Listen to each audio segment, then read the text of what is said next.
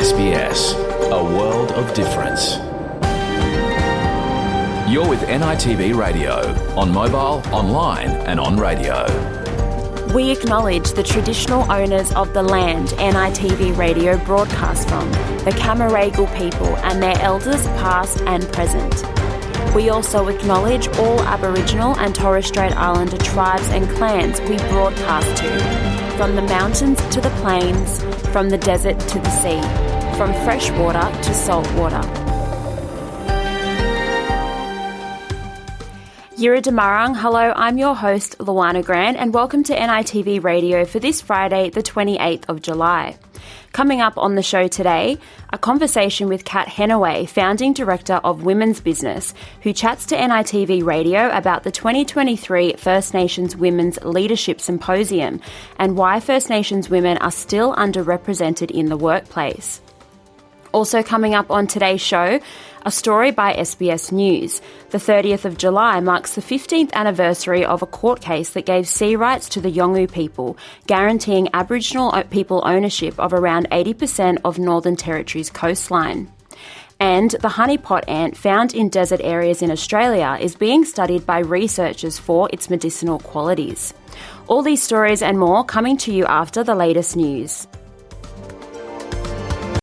Australia Day 1972 saw the first Aboriginal embassy erected outside Parliament House. The native title legislation must be amended.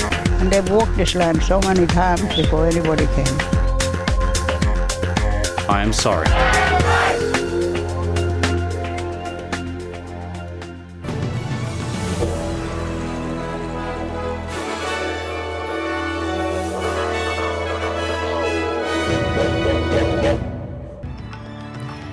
In this bulletin, July is set to be the hottest month ever recorded in human history. The federal government to reintroduce the Housing Australia Future Fund bill. And in sport, the Matildas hoping to keep their World Cup dreams alive after a loss to Nigeria.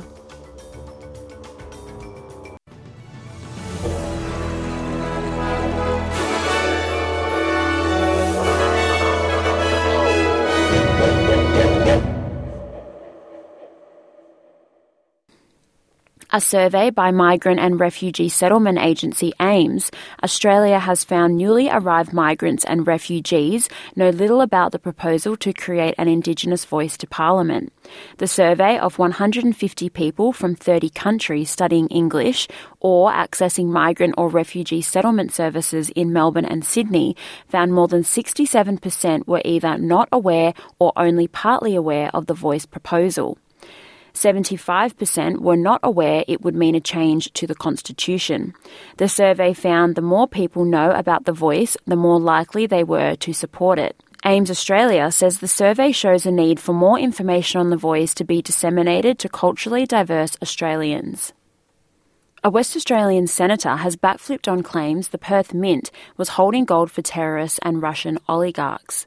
Green Senator Dorinda Cox made the initial claims under parliamentary privilege at a committee hearing into the Perth Mint, which examined its compliance with money laundering and terror laws.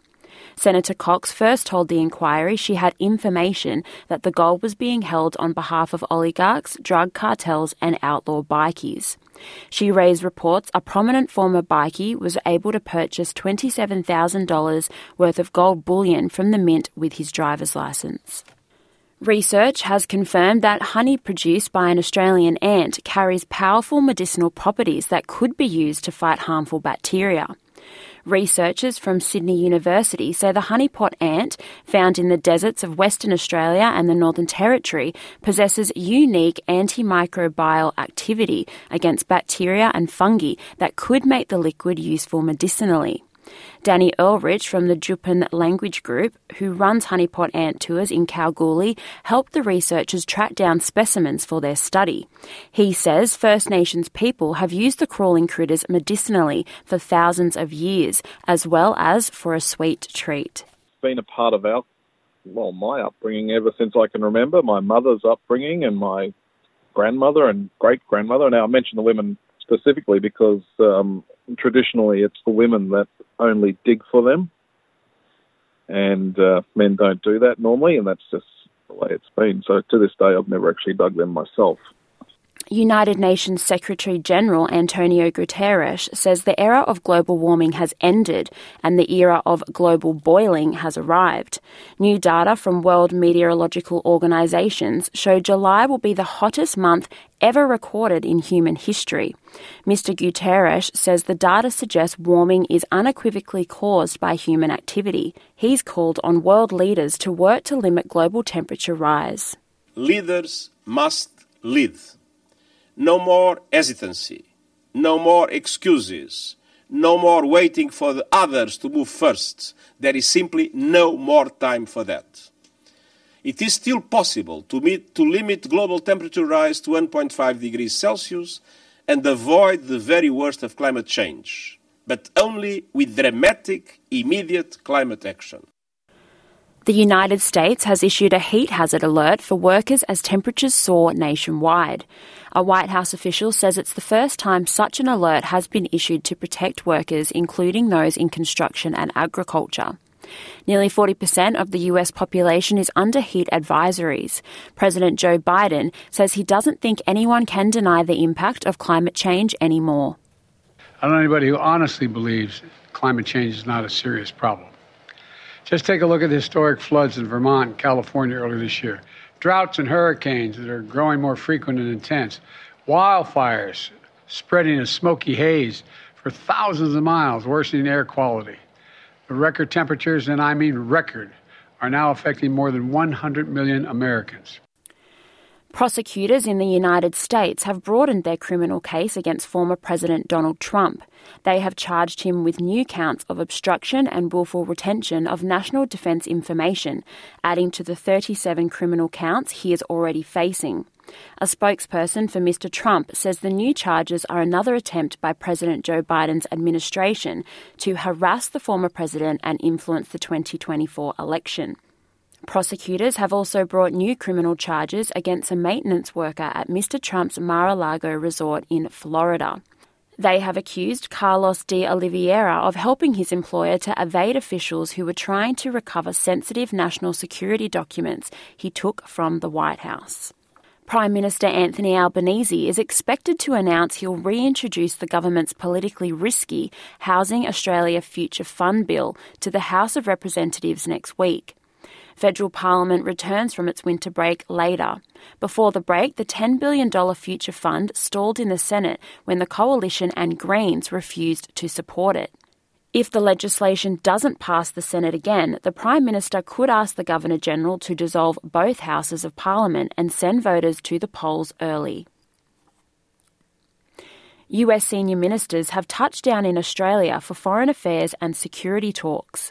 Over the next few days, Secretary of State Antony Blinken and Defence Secretary Lloyd Austin are to meet Defence Minister Richard Marles and Foreign Minister Penny Wong. They are expected to discuss defence and security ties, climate change, and economic issues. Also on the agenda are emerging technologies, the clean energy transition, and the role of critical minerals. The Assistant Commissioner of New South Wales Police says a new specialist task force established to investigate the links between a spate of shootings and organised crime can be expanded if required. The task force was announced after a fifth person was targeted in a shooting in Sydney this week. Assistant Commissioner David Hudson has told Channel 7 100 police officers have been allocated to the task force amid fears the city's gang wars are escalating to um, get out there amongst uh, the criminal element um, and uh, gain information, um, turn people over, do what we have been doing for the last 18 months in preventing um, further escalation of these matters. Um, that 100 people, however, can grow at any time um, based on a needs basis. If we need more, we will put more into it. And in sport, the FIFA Women's World Cup saw the Matildas suffer a 3 2 loss to Nigeria in Brisbane last night. Australia's national women's team now sit third in Group B, behind Nigeria and Canada. The side will likely have to beat Canada in Melbourne on Monday without Sam Kerr to avoid a group stage exit at their home World Cup. Emily Van Egmond scored the opening goal for Australia. She told the ABC the side can recover We've been in these situations many times before, and um, you know this this team's uh, you know time and time again showing what they're about. And no time as well, we've we've got to pick ourselves up, and I know that that's what this team will be doing exactly that. And we play for each other, and yeah, we we have to win against Canada. And in cricket, Australia is in a healthy position after day one of the fifth and final Ashes test. A win would give them their first Ashes series victory in England in 22 years. Australia ended the day 1 for 61 after bowling England out for 283. David Warner was lost early again. Australia dropped as many as five catches, with wicketkeeper Alex Carey's error in putting down Harry Brook on five, the easiest and most glaring of the missed opportunities.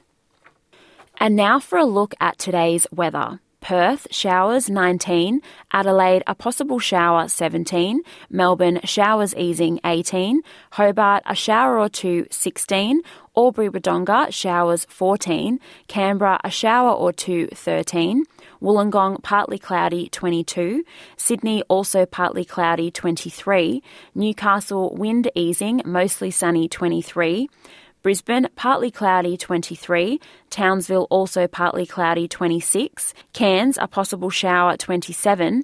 Alice Springs, partly cloudy 26. Darwin, mostly sunny 31. And the Torres Strait Islands, also sunny 31. And that is NITV Radio News.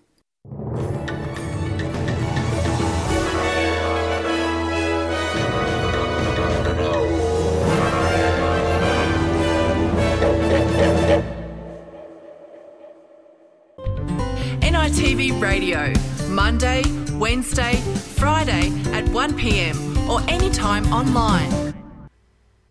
Welcome back to NITV Radio. I'm your host, Luana Grant.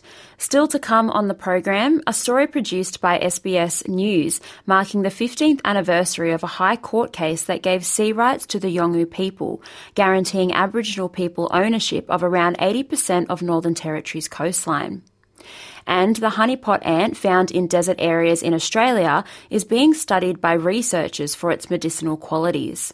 But first, Earlier this week, I caught up with founding director of Women's Business, Kat Henaway, who is facilitating the 2023 First Nations Women's Leadership Symposium taking place in Naarm next week. Kat chats to NITV Radio about her thoughts on why there is still an underrepresentation of First Nations women in the workplace and discusses the work she is doing in this space and her hopes for the next decade for First Nations women.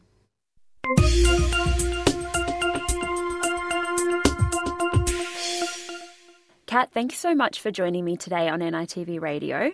Thank you, Luana, for the invitation. I appreciate it. Firstly, you are the founding director of Women's Business, which is a collaboration of women's organisations aligned with the goal to amplify and empower First Nations women and also women of colour. Can you tell mm-hmm. us a little bit more about what Women's Business does and the important work that you do? Yes, um, Women's Business was actually established in 2019. Um, in response to uh, an opportunity that I had to partner with Women and Leadership Australia. Uh, we were in discussions about um, this crazy idea of uh, launching their inaugural Indigenous Women's Leadership Symposium. And uh, at that time, I was consulting and I saw a real opportunity to set up a company and create a, a brand and uh, and co-brand the event with Women in Leadership Australia. So we went ahead and had that very first uh, symposium in 2019. And uh, as a result of that, um, I also partnered with Women for Election and uh, more recently with Generation Women. These are peak organisations. They're female organisations in Australia. They are predominantly white women led organisations. And the reason I like working with them is because um, women's business collaborating with peak organisations means that we can help them to understand how to create culturally safe spaces for First Nations women to come into their programs and their events. This year, the 2023 First Nations Women's Leadership Symposium will be taking place in Naarm in August, on the 3rd of August, I believe. Mm, um, yeah. And you'll be facilitating the day. Can you tell us a little bit more about the one day event and the speakers and the panel discussions? Yeah, sure. This is the second symposium, and we, we chose to host it in Naarm because we're really, really interested and excited about what's happening in terms of uh, Aboriginal and Torres Strait Islander leadership in Victoria, particularly um, in relation to the treaty. Um, uh, negotiations and uh, the Aboriginal Assembly. So we wanted to put a little bit of a spotlight on that and invite some of the uh, Victorian uh, Aboriginal women leaders to come and tell us a little bit more about that. The theme of the event is the NAIDOC themes for our elders. We will be hearing from women who would be considered elders in their communities. And also, of course, we always uh, include younger First Nations women and uh, women from more diverse backgrounds. So throughout the day, we'll hear from speakers uh, such as adjunct professor Sue-Anne Hunter, who is currently the deputy chair commissioner of the Yoorrook Justice Commission. Also, uh, people like Nornie Bero, who's the founder and chef at Mabu Mabu. Also from Victoria, Sophia Pierce. uh, she is the owner and principal consultant of Culpa Marditi, which is uh, up near Mildura. She works a lot on country. We'll also hear from Courtney um, Ugle, who is a VFL women's player at Essendon. Mm-hmm. So we're hearing from women in politics, in Indigenous food industry, from sportswomen, uh, and women working on country. Uh, so it's going to be a really, really exciting day to hear all of these incredibly diverse stories. And the tickets for the symposium are available for purchase at wla.edu.au. Now, just moving on, you've said it's not that First Nations women don't aspire to work, it's just that Australian workplaces are culturally and psychologically harmful environments for them. Can you mm. please expand on this statement a little bit and what is being done to make workplaces safer and more understanding towards cultural and psychological uh, safety of First Nations women?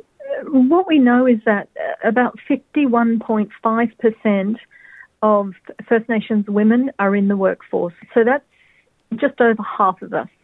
Um, and so that is much lower than uh, Indigenous men who who um, account for 65 percent um, in the workforce.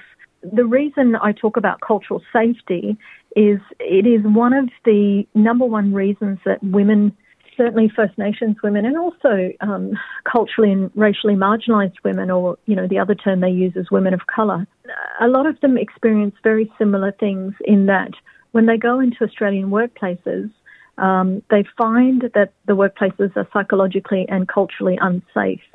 Um, because the workplaces do not accommodate for cultural diversity.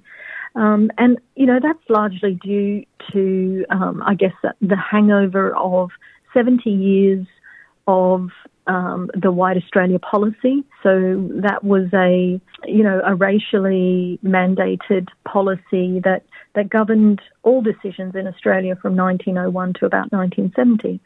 And, um, and so that positioned white people in Australia as the dominant culture, as uh, the people that were entitled to leadership positions and, you know, um, prioritized in all things in the workplace.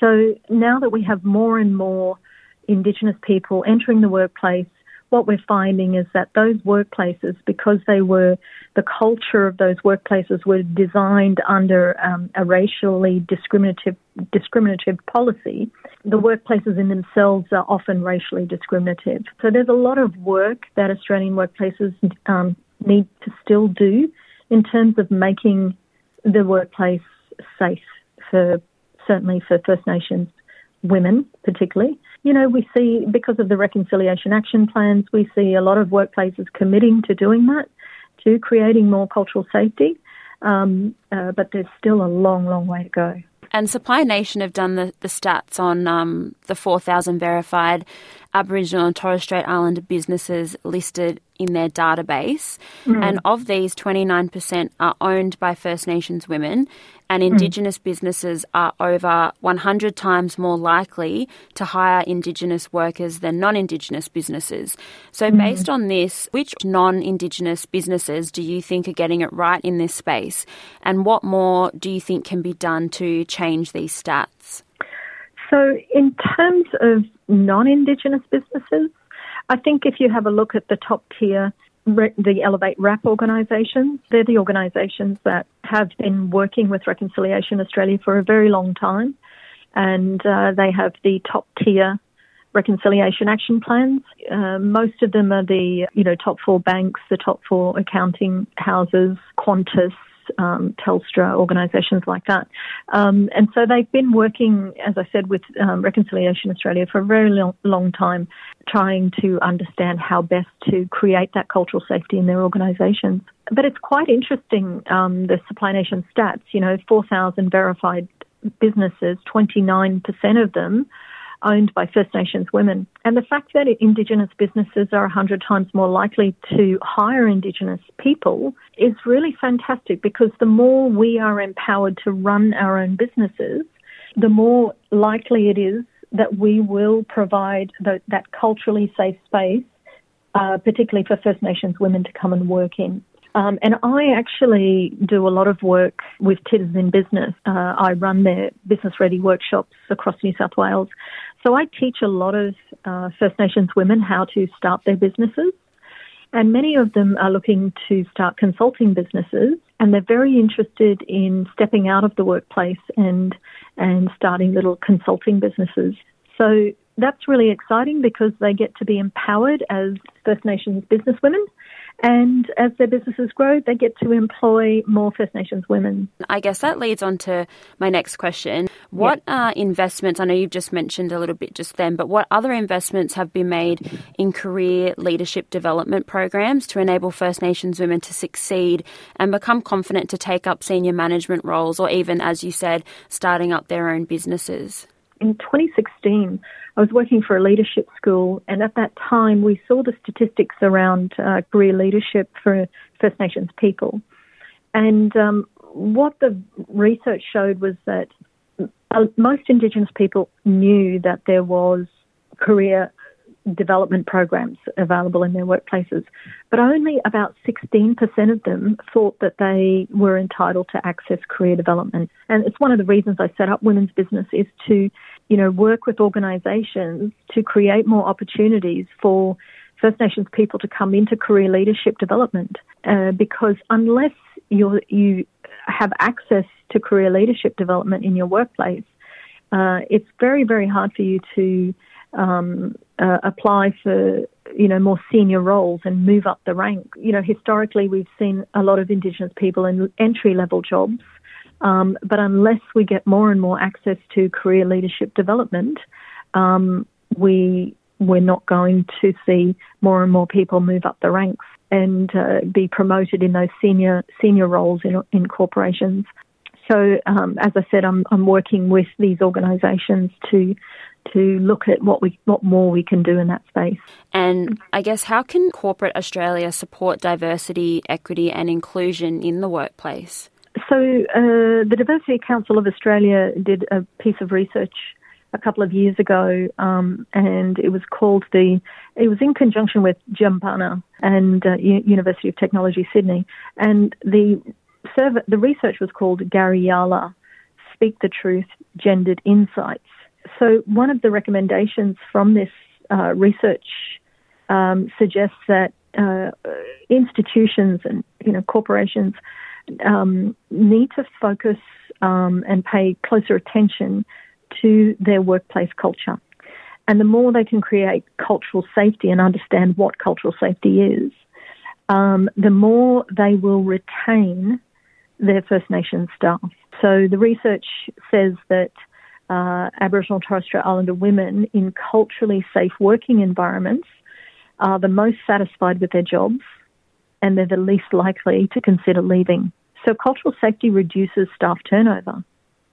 It means that, you know, you can create a space where Indigenous people feel uh, comfortable and safe to work, uh, which means that they'll enjoy it more and stay longer. I guess it just leads on to my final question. What are your hopes for the next decade for First Nations women? Actually, very optimistic. Earlier this year in May, I attended the Wiyi Yani U Thangani Summit in Canberra.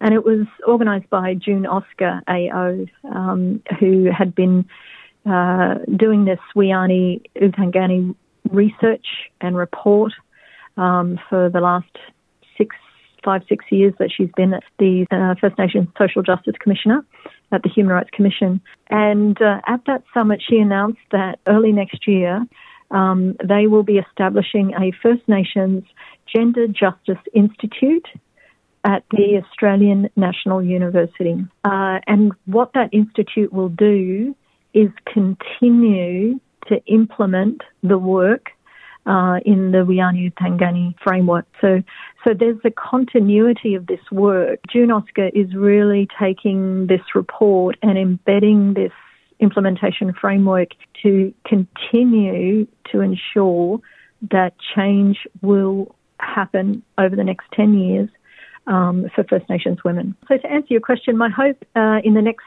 decade is that First Nations women will transition from being the most marginalised demographic in this country uh, to, in 10 years' time, being the most empowered demographic to lead this country. And I mean, in terms of politics, in terms of corporate leadership, I really believe we, we, can, we can achieve that. There's obviously a lot of work that needs to be done, but there's so much work that is happening.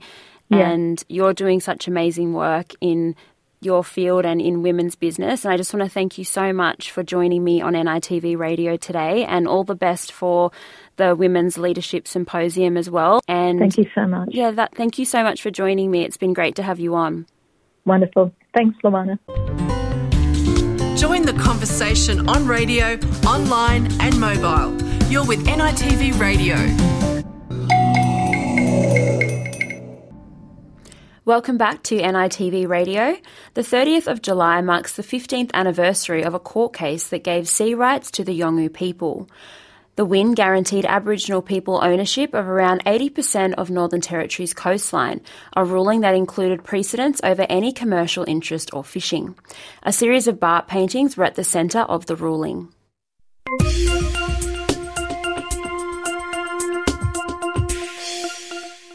It's been 15 years since a landmark High Court decision granted Sea Country legal rights to the Yolngu people of North East Arnhem Land in the Northern Territory. The ruling, which gave traditional sea rights over coastal waters, set a precedent with a series of bark paintings playing an important role in the High Court's recognition of the Yolngu's connection to the coastal waters. Matt Poll is the manager of Indigenous programs at the Australian National Maritime Museum, which is also marking the anniversary.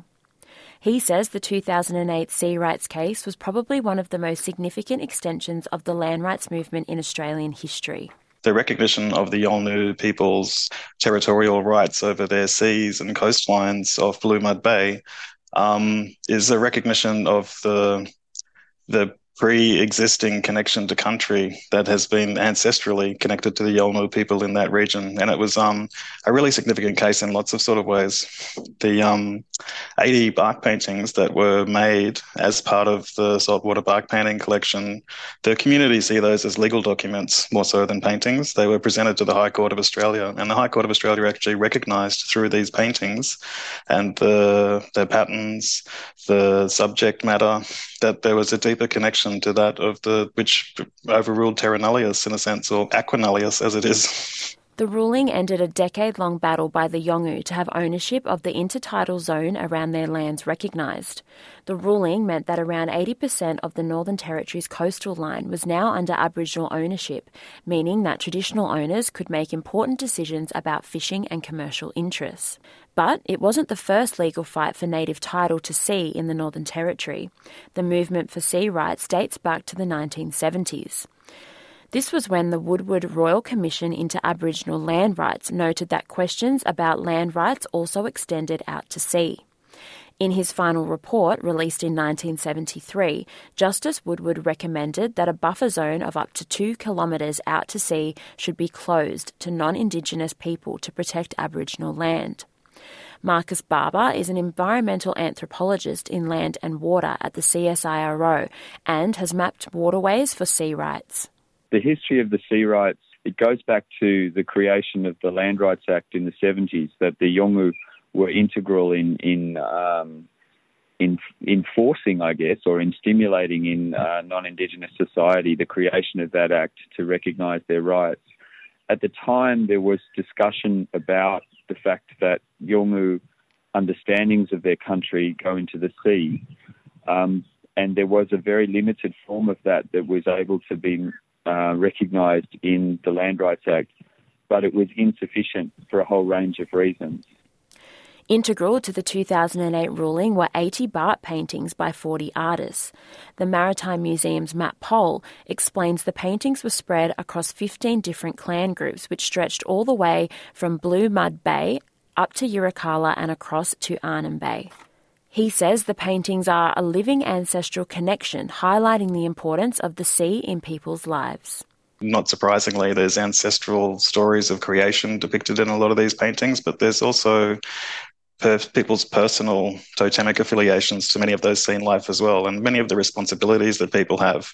I mean, the first paintings are connected to the the origin of the whole story of the bark paintings. There was a legal fisherman who, for several hundred years, had been um, you know, desecrating these waters. What sparked the case was the desecration of Baru, the ancestral crocodile, and uh, one of the Marawili family members who found the um, the crocodile, which had been desecrated, it just sparked this um, this conversation, which led all the way up to the High Court case. Mr. Poll says the artworks have acted as a type of template, a chain of stories that have been used for self expression and as a protest document. Djambawa Marawili is an Aboriginal Australian artist whose work has played an essential part in the recognition of sea rights art painting, it's it is a document that, from what I say, it was document from our ancestral being to our grandfather, to our father, and to us. This is the story about our sea. The first legal fight for native title to sea country also occurred in the Northern Territory, with the people of Croker Island having native title recognised to the seas surrounding their island in 2001. There have now been a number of successful native title claims to sea country. James Holman is a director of the Juklapunyu Aboriginal Corporation, which is also involved in marking the anniversary of the 2008 ruling this week in the small community of Baniyala. He hopes the anniversary will raise more awareness about sea rights. And I think it's important to understand that country means land and sea. Um, waters flow through the land into the sea, back into the clouds, back into the land, and that cycle doesn't end. And it's something that is a part of all the decision making, planning, the vision, and the story of what is happening. The bark paintings have been on display at the Australian National Maritime Museum in Sydney on and off for a number of years.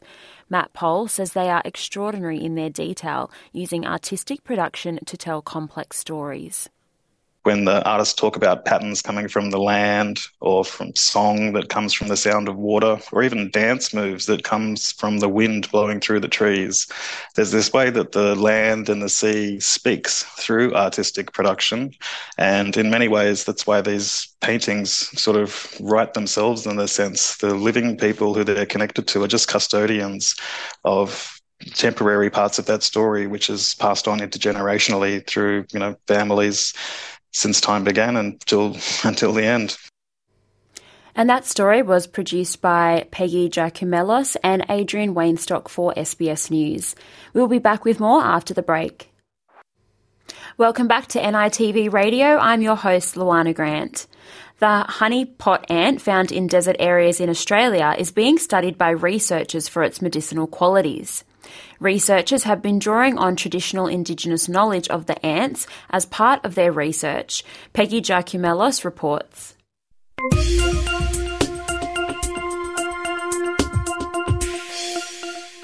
They play an important role in the culture and diet of Indigenous people in Western Australia and the Northern Territory. They're known as honeypot ants for their swollen abdomens that are filled with a sweet, edible honey. For Danny Ulrich from the Indigenous community of Tjupan, they've always been part of his life. For as long as he can remember, his community has regularly gone to the bush hunting and gathering food, and it's traditionally women in the community who search for the honey ants you know, we would go out in the morning. The ladies would pick a spot to dig, and uh, then the men would all get in the, you know, go out and hunt for kangaroos and goannas and goats and turkeys and whatever else is out there. And by the time we'd come back, um, you know, we'd come back in, and more often than not, um, we'd be looking for the ladies, and all we'd see is just the top of their heads because they've dug down that deep. so, um, and you know, it's the honey ants were always a, a, a nice treat. So you weren't you weren't digging that much that you were going to have a big meal from them, and you and you wouldn't want to eat that many of them either because they're terribly sweet. Mr. Ulrich and members of his family run Goldfields Honey Ant Tours in Kalgoorlie in Western Australia. The Honeypot Ant Tour allows people to see just how the ants are dug out and also gives people a taste. Cultural tradition, though, means it's only women who search for the ants, so Mr. Ulrich says it's his mum and aunt who conduct that part of the tour.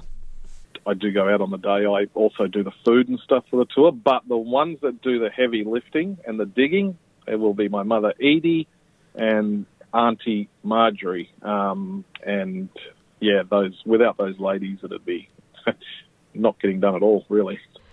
Mr. Ulrich and the company has also assisted researchers at Sydney University further look into the medicinal qualities of the ants.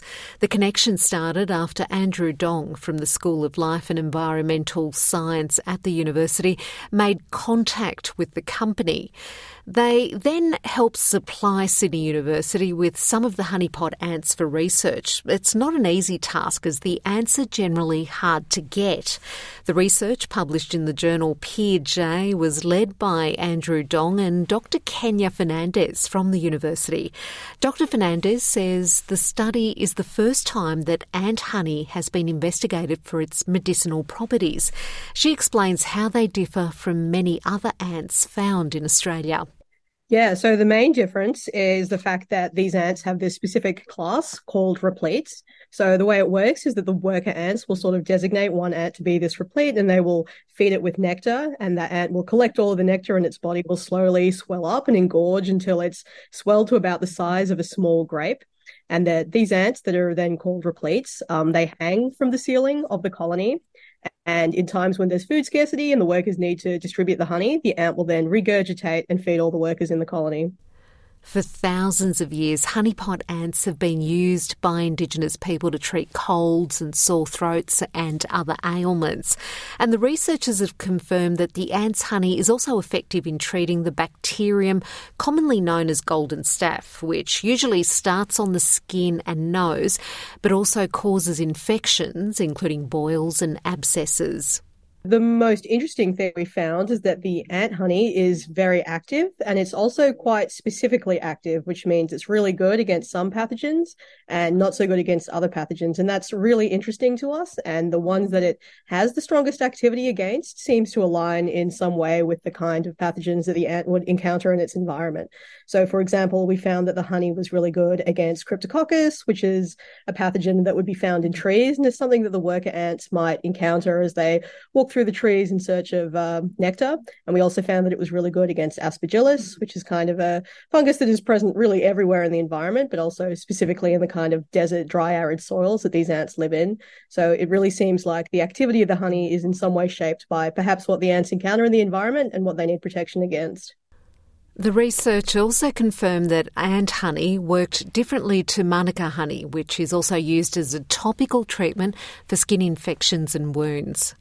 The honeypot ant possesses a distinctive effect that sets it apart from other types of honey. This means that the ant honey could contain compounds with significant antimicrobial properties.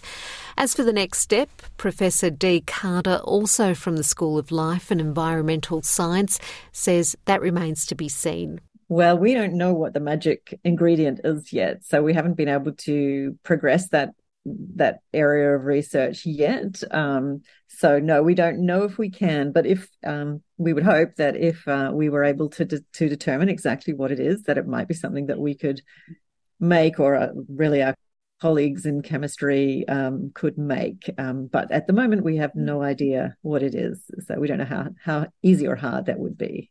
Peggy Giakoumelos, SBS News. Join the conversation on radio, online, and mobile. You're with NITV Radio.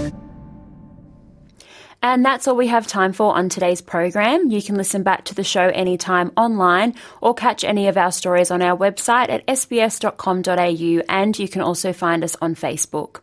NITV Radio will be back next week on Monday, Wednesday and Friday 1 till 2 p.m. with more stories from right across the country.